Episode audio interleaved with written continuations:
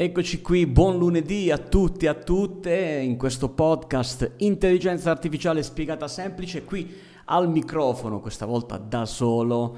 Ci sono io, Giacinto Fiore, e salutiamo affettuosamente il malaticcio Pasquale Viscanti che ci ha soltanto dato una possibilità di stare da soli. E questo lunedì cominciamo subito eh, partendo da questa lettera scritta da un gruppo di esperti per raccomandarsi ne, verso i tre governi più importanti europei, parliamo dell'Italia, parliamo della Francia e della Germania, che settimana scorsa si erano messi un po' in contrasto rispetto a quanto scritto, quanto proposto nel AI Act. Ne abbiamo parlato settimana scorsa anche all'interno della newsletter settimanale, se l'hai ricevuta passa di là, vai a dare un'occhiata. Se invece non l'hai ricevuta, ai ai ai, forse è il caso di passare su iaspiegatasemplice.it e iscriverti velocemente alla nostra community. Il gruppo di esperti del Atomium European Institute for Science, Media and Democracy ha pubblicato appunto una lettera aperta esortando i tre governi a riconsiderare la loro posizione. Tra eh, i componenti di questo gruppo che hanno siglato eh, appunto la lettera, oltre al Luciano Floridi, al professor Floridi, anche eh, Peggy Walkie, Rosa Maria Taddeo, la professoressa e tanti altri, tra cui anche Bianca De Tef Herb, che è a capo della divisione in Deloitte che si occupa di data and AI and ethics che abbiamo voluto ascoltare eh, rispetto a questa lettera. Ma prima partiamo dal punto. L'AI Act è stato voluto dal Parlamento europeo per mettere regole ferme in tutti i paesi aderenti all'Unione Europea rispetto all'utilizzo dell'intelligenza artificiale, con quali limiti e con quali opportunità. Uno degli aspetti fondamentali e fondanti di questo regolamento è appunto la necessità che ciascuna azienda che produce soluzioni di intelligenza artificiale, laddove impattano in maniera importante sui diritti dell'essere umano, debba autocertificarsi, fare una sorta di autocertificazione verificando che non ci siano questi potenziali rischi. Bene, e quindi il tema che hanno riportato i tre paesi che ho menzionato prima, vale a dire la Francia, l'Italia e la Germania, è di eh, escludere dal regolamento i modelli fondativi. Vale a dire, per farne un esempio pratico, che nel regolamento non impatterebbe il regolamento su um, GPT-4, quindi sulla tecnologia che è alla base del prodotto, invece ChatGPT. Il senso dovrebbe essere quello di eh, tenere fuori dalla regolamentazione come un'infrastruttura che, su cui si poggiano tutte le applicazioni. Per fare un esempio, è come se eh, in questo caso eh, fosse la rete elettrica esclusa dal regolamento e invece è tutta la parte delle applicazioni e quindi quello che ci facciamo poi con la rete elettrica eh, è all'interno dell'atto eh, regolatorio. E per eh, avere maggiore chiarezza rispetto ai motivi che ha spinto così tanti esperti a scrivere questa lettera aperta appunto per chiedere go- ai governi di evitare questa eh, esclusione, abbiamo sentito Bianca De Tef Herb di Deloitte, lei è a capo direttrice della divisione Data and AI Ethics. Ringraziamo innanzitutto Bianca e partirei subito chiedendoti, Bianca, qual è stato il momento in cui eh, vi siete sentiti un po' eh, chiamati in causa e qual è stato il momento scatenante che insomma a quel punto avete detto è il momento di scrivere una lettera? Non appena è uscita la notizia che Francia, Germania e Italia avessero intenzione di rallentare l'adozione dell'AI Act, siamo rimasti sconcertati. In questo momento abbiamo bisogno disperatamente di mostrare al mondo la nostra coesione come Unione Europea e mostrarci uniti e convinti della nostra strategia digitale. Ok, eh, condivido. la coesione e l'unione fa sempre la forza, soprattutto in questi momenti. E allora, Bianca, proviamo ad entrare un po' più nel dettaglio, perché avete identificato all'interno della lettera dei rischi, esattamente dei tre. Ecco, quali sono i rischi specifici che si corre come sistema europeo? Vi sono tanti rischi a cui si va incontro. Tuttavia abbiamo deciso di elencare tre punti cardini nella lettera. In primo luogo, le imprese non dovrebbero autodefinirsi le regole del gioco. In caso dell'assenza eh, del regolamento europeo, le imprese potrebbero dare priorità ai propri profitti, ovviamente a discapito della sicurezza pubblica e dei principi etici condivisi.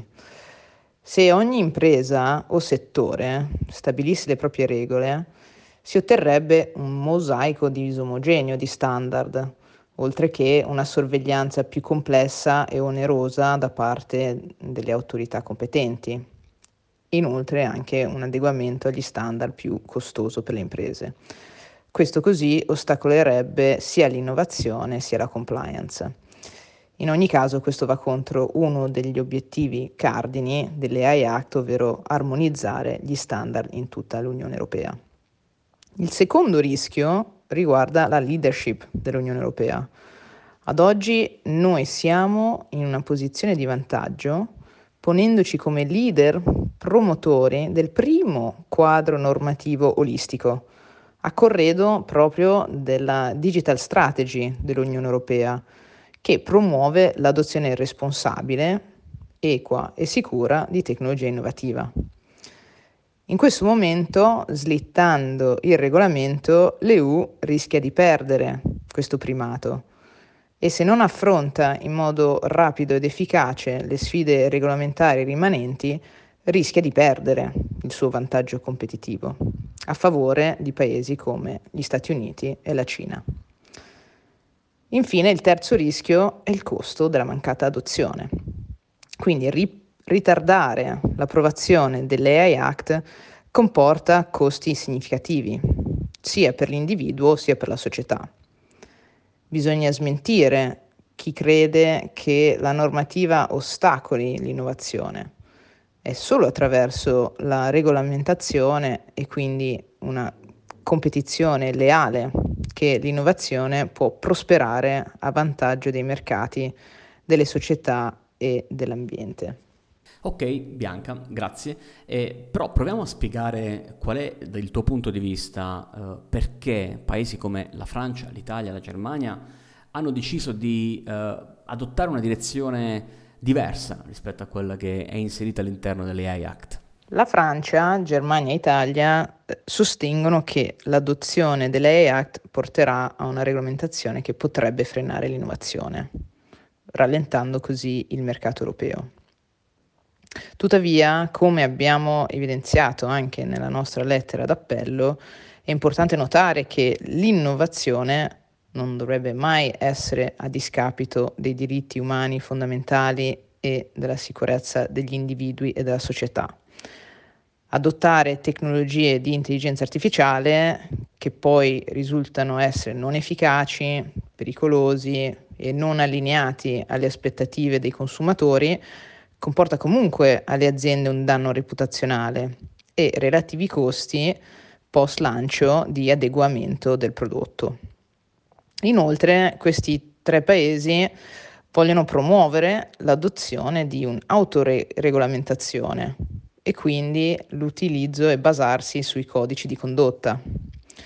Ad oggi personalmente ho visto poche società investire e dotarsi di un codice di condotta strutturato ma soprattutto c'è anche una lacuna importante di vigilanza sulla conformità e l'adeguatezza, l'adeguatezza di questi. Quindi lasciare alle aziende un approccio in stile autocertificazione, come abbiamo visto anche durante il Covid a livello di efficacia, non è un presidio sufficiente in quanto ancora oggi le priorità purtroppo sono i profitti e non i diritti. Va bene Bianca, e allora eh, qual è lo scenario che potrebbe verificarsi nel, cui, nel caso in cui appunto l'AI Act salti la sua approvazione definitiva a gennaio e escluda dalla sua regolamentazione i uh, foundation model? Lo slittamento dell'AI Act potrebbe comportare un ritardo notevole. Consideriamo anche che ci saranno le elezioni parlamentari dell'Unione Europea previste per giugno dell'anno prossimo questo presuppone, così ipotizzando, un'entrata in vigore nel 2025. Questo chiaramente comporterebbe eh, la perdita del primato a livello mondiale, come dicevamo prima, che oggi l'Europa possiede sulla strategia e regolamentazione dell'AI, a favore quindi di altri paesi, quali sempre appunto gli Stati Uniti e la Cina. Inoltre questo ritardo comporta tutta una serie di impatti negativi. Ve ne cito adesso alcuni, però potete immaginare quello che abbiamo visto anche negli esempi a titolo di, di giornale di discriminazione, bias, violazione della privacy e così via. Dunque, tra eh, i principali impatti negativi abbiamo appunto l'uso, il possibile uso indiscriminato di tecnologie di sorveglianza di massa, come il riconoscimento facciale o altri sistemi adoperati dalle forze dell'ordine pubblico, violando così i nostri diritti di privacy e di non discriminazione. Questa tecnica, per chi non lo sapesse, è stata anche già testata eh, in Inghilterra, quindi a Londra, con un grado di eh, insuccesso molto alto. Un secondo impatto negativo è quello della mancanza di responsabilità delle imprese, le quali potrebbero evitare di essere ritenute responsabili per eventuali danni causati dai loro prodotti o sistemi basati sull'AI. Questo potrebbe portare a un aumento del numero di incidenti legati all'AI stessa senza avere alcun forma di ricorso per le vittime. Vi sono anche limitazioni in accessibilità ai servizi critici di cui ognuno di noi eh, necessita lungo il corso della nostra vita, quali ad esempio chiedere una linea di credito alla banca per il mutuo di una casa nuova, assegnazione delle borse di studio, le candidature online, i CV ormai vengono scans- prescansionate da quelli che sono sistemi dell'AI, senza avere quindi la possibilità di un'interazione umana o ancora peggio di non avere alcun intervento umano nel processo decisionale di questi servizi. Infine, un altro impatto negativo che vorrei evidenziare è la mancanza poi di leve sanzionatorie. Quindi se l'AI Act non entra in vigore e ad oggi prevede un, un, livello di sanzione ancora più alto rispetto al GDPR, quindi ad oggi si parla tanto di privacy eh, grazie al regolamento sulla protezione dei dati personali, quindi venendo meno questo regolamento le imprese non saranno più obbligate a sviluppare l'AI in maniera etica. Escludendo infine i Foundational Models dall'AI Act, eh, l'Unione Europea rischia di creare un punto cieco normativo in cui le tecnologie dell'AI più potenti e trasformative opereranno senza un'adeguata supervisione. Vorrei chiudere dicendovi che eh, l'AI Act non è solo una legge, ma è una dichiarazione di quali valori noi come cittadini europei vogliamo promuovere, assieme al tipo di società che desideriamo costruire non solo per l'Unione Europea di oggi, ma dell'Unione Europea delle prossime generazioni. Quindi l'approvazione di questo regolamento rafforza non solo la nostra identità, reputazione e credibilità, ma anche il nostro ruolo di leadership nella comunità mondiale dell'intelligenza artificiale. Ed è sicuramente un tema che continueremo a seguire, grazie Bianca, e noi ci vediamo sempre qui, anzi ci sentiamo sempre qui nelle tue cuffiette all'interno delle piattaforme di ascolto, mettici un like, vai lì, iscriviti al canale perché così non ti perdi nemmeno un episodio. Noi ne parleremo di sicuro anche nella AI Week quest'anno 2024 dell'AI Act con tutte le novità e gli aggiornamenti che si avranno, quindi non perdere l'opportunità di incontrare i migliori esperti e chi si sta occupando di AI e chi sta sviluppando AI in Italia a Rimini il 9 e 10 di aprile. Su aiweek.it ci sono tutte le news e tutti gli approfondimenti. Ciao!